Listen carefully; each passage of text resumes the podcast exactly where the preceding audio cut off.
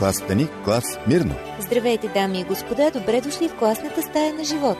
Вие сте с категория живот. Повишете своя успех и останете в час.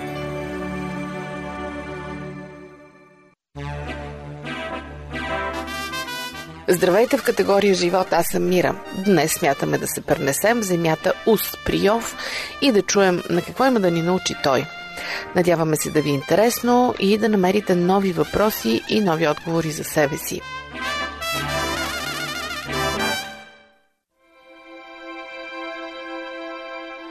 Адресите ни ги знаете. Пощенския Пловдив 4000 Антим 1 22 звукозаписно студио и електронния awr долна черта bg at abv.bg. Имаше в земята уз един човек на име Йов. Този човек бе непорочен и правдив, боеше се от Бога и отдалечаваше се от злото. И родиха му се седем сина и три дъщери, а добитъкът му беше 7000 овце, 3000 камили, 500 чифта волова и 500 ослици, имаше и голямо множество слуги. Така че този човек бе най-големият от всичките жители на изток. И Господ рече на Сатана, ето, той е в ръката ти, само живота му опази. Тогава Сатана излезе от присъствието на Господа да порази Йов с лоши циреи от стъпалата на нозете му до темето му. И той си взе черепка, за да се чеше с нея и седеше в пепел. След това Йов отвори устата си да прокле деня, в който се е родил. Йов проговаряйки рече, да погине денят, в който се родих и нощта, в която се каза роди се мъжко. Защо не умрях при раждането и не издъхнах, щом излязах из отробата? Господ проговори на Йов и каза този, който е изобличил всемогъщия, ще ли се бори с него? Този, който се препира с Бога, нека отговори на всичко това. Тогава Йов отговори, ето аз съм нищожен, какво да ти отговоря? Слагам ръката си на устата си. Веднъж съм говорил и неща да отговарям вече, дори дваш, но няма да повторя. Йов, части от първа и втора и 40 глави. Ето това е накратко историята на Йов. Свикнали сме да говорим за него, за неговите страдания, за неговото търпение и за съвършенството на характера му. Все пак той е един от тримата праведници, посочени изрично като такива в Библията. И по-рядко си спомняме гневните му речи и горчивите му обвинения срещу Бог. А те всъщност запълват половината книга Йов.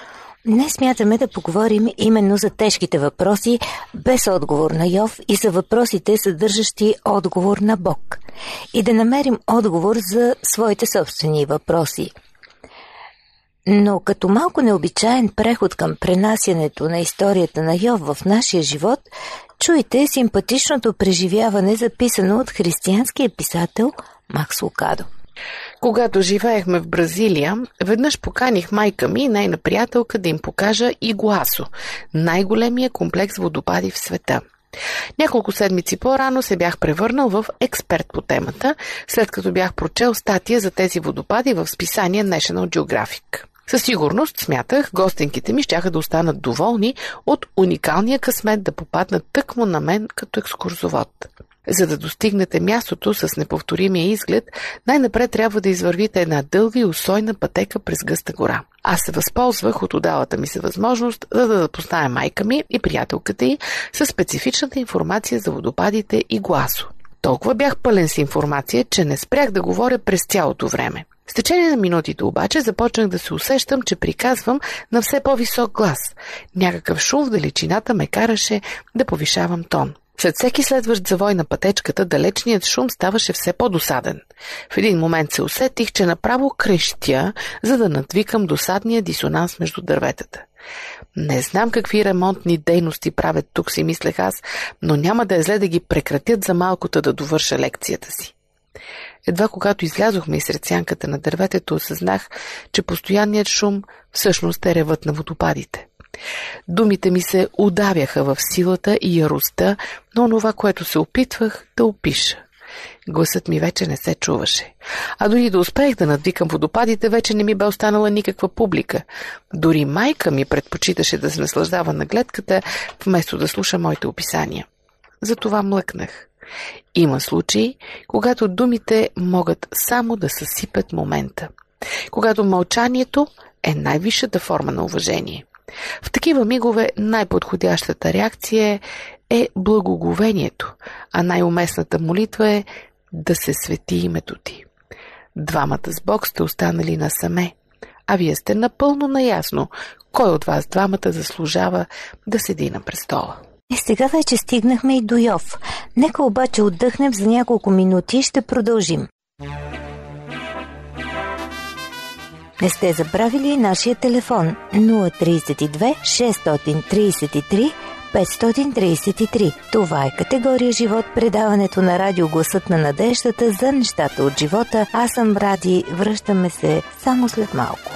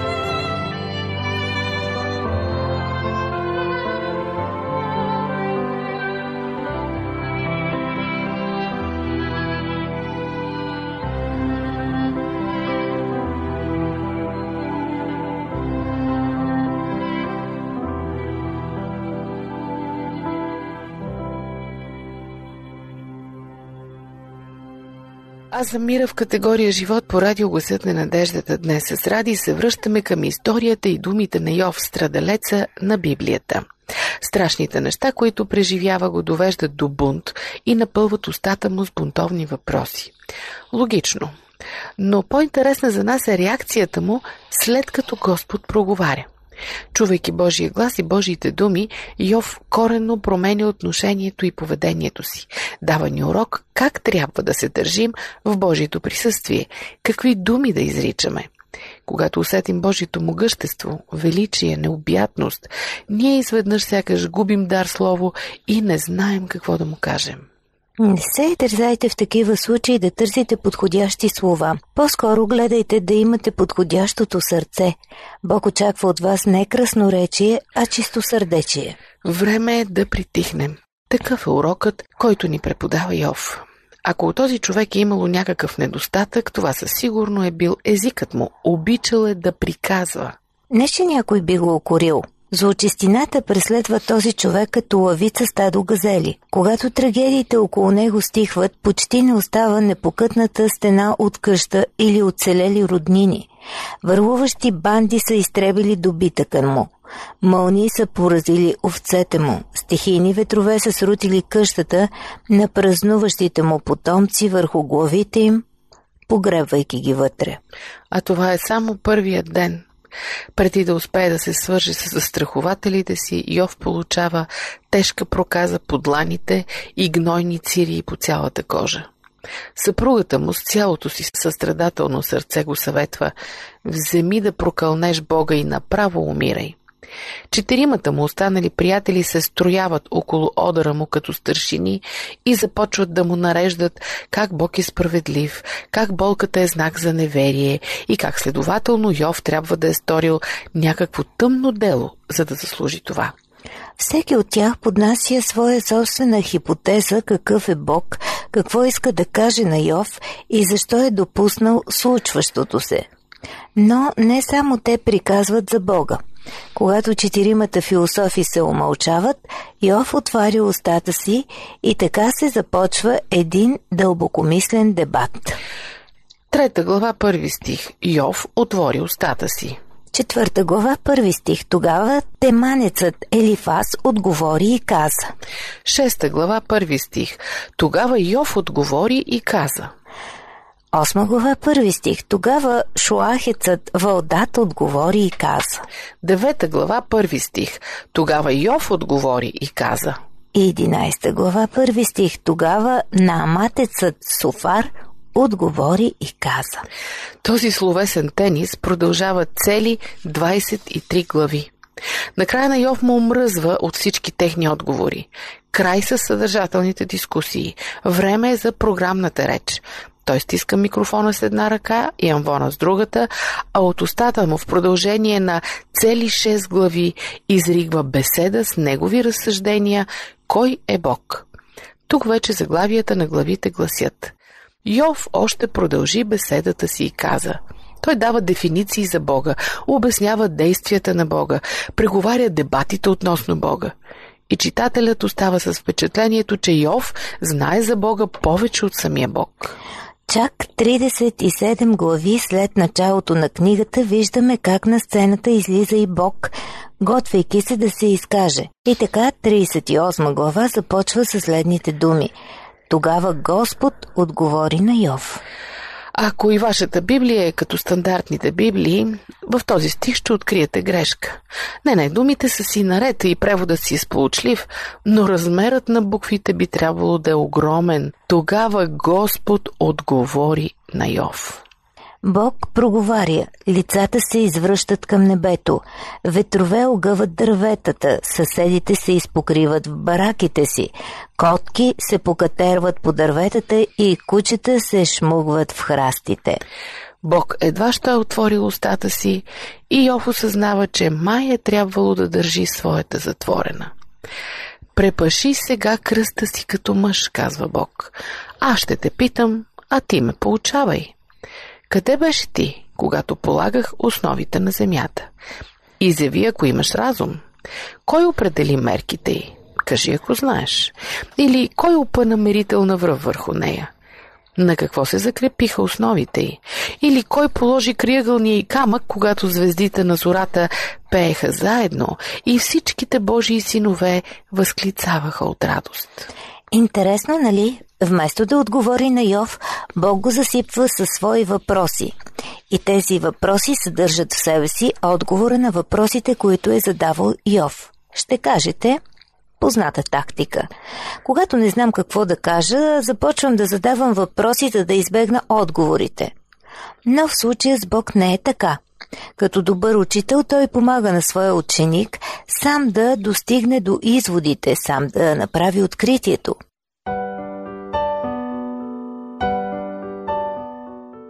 Скъпи приятели, уроците на Йов не свършват до тук, така че останете с нас до края на предаването. Ако сте пропуснали нещо, нашият архив е винаги на ваше разположение. Можете да го откриете в сайтовете ни awr.org и awr.stabg.org. А днешното предаване можете да чуете отново и във Фейсбук в удобно за вас време. Там сме Адвентно радио България на Кирилица. Това е категория живот. Аз съм Ради. Продължаваме след малко.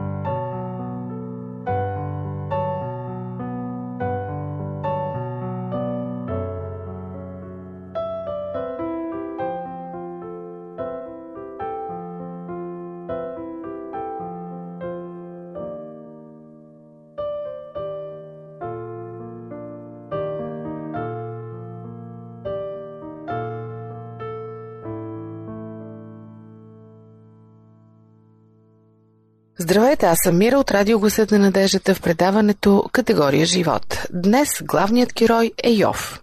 Но не толкова с прочутите си страдания, колкото с мълчанието си. Не, той не е мълчалив човек, дори е изключително многословен, дори кръсноречив, но когато вижда Божията слава, когато усеща Божието присъствие, той прави рязък завой и дава много ценен урок на нас – преди малко, ако си спомняте, ние ви припомняхме как реагира Бог на неговите горчиви тиради и оплаквания. Не му отговаря на нито един от въпросите, а започва той да му задава въпроси от своя страна. Йов се вижда принуден да признае, че единствено Бог може да определя кой е Бог. За да четете, трябва да познавате азбуката, нали? А Бог казва на Йов. Ти въобще още не си научил буквите на небето, да не говорим за лексиката. И за първи път в книгата Йов, главният герой притихва. Смълчан от цял порой въпроси и сипали се върху главата му. Проникнал ли си до изворите на морето, продължава Бог с въпросите си? Или ходил ли си да изследваш бездната? Влизал ли си в съкровищниците на снега? Или виждал ли си съкровищниците на градушката? Ти ли си дал сила на коня и облякал шията му с грива? Ти ли го караш да скача като скакалец? Неговото великолепно прахтение е ужасно. Чрез твоя разум ли лети нагоре ястребът, простирайки крилете си на юг? Йов едва успява да отърси глава от е, единия въпрос, когато идва следващият. Посланието от небесния му баща е ясно и категорично. Едва когато владееш тези дребни детайли по подреждането на звездите и удължаването на шията на Штрауса, тогава с теб ще седнем да си поприказваме за болката и страданието. До тогава обаче по-разумно е да задържиш коментарите си за себе си. А дали Йов схваща какво му се казва? О, мисля, че да. Заслушайте се в неговата реакция. Аз съм нищожен. Какво да ти отговоря? Слагам ръка на устата си. Забележителна промяна. Йов не може да спре да говори, но след като го чува, Йов не смее да говори.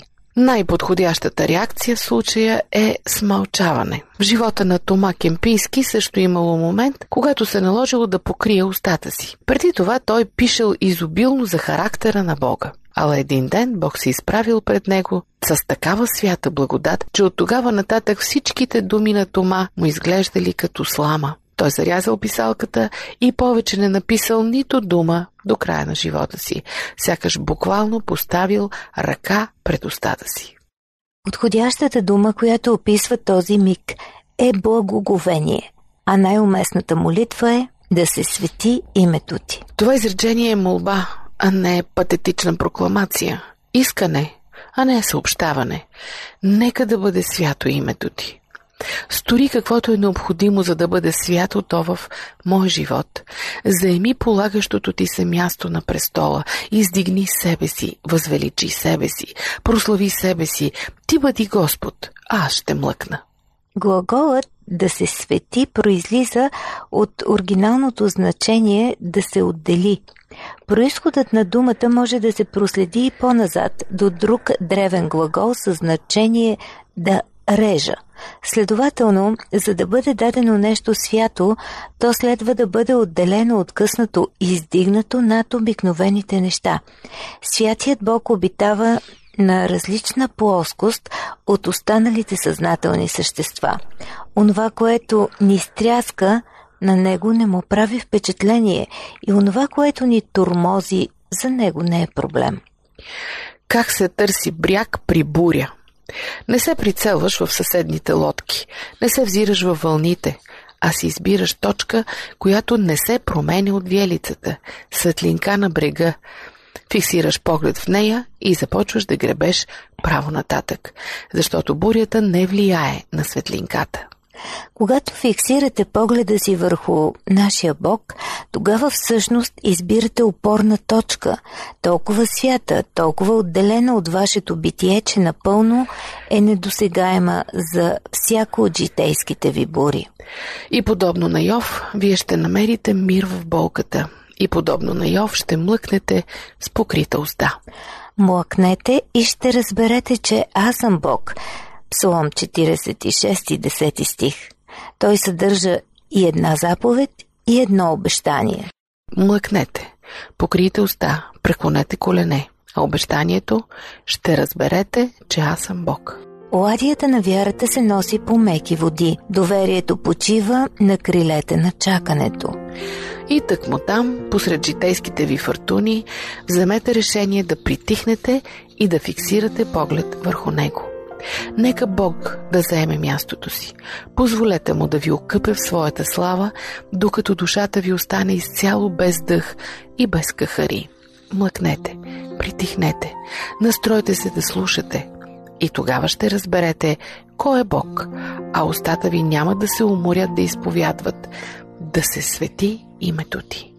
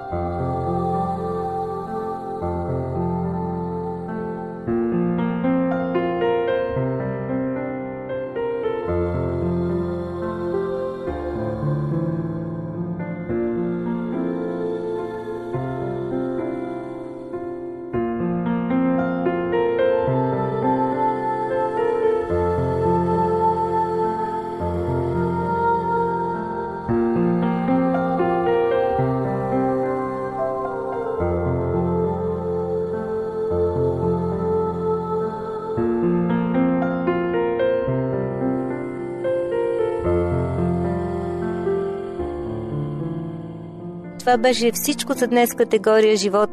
Посетете нашите сайтове awr.org и awr.sdabg.org.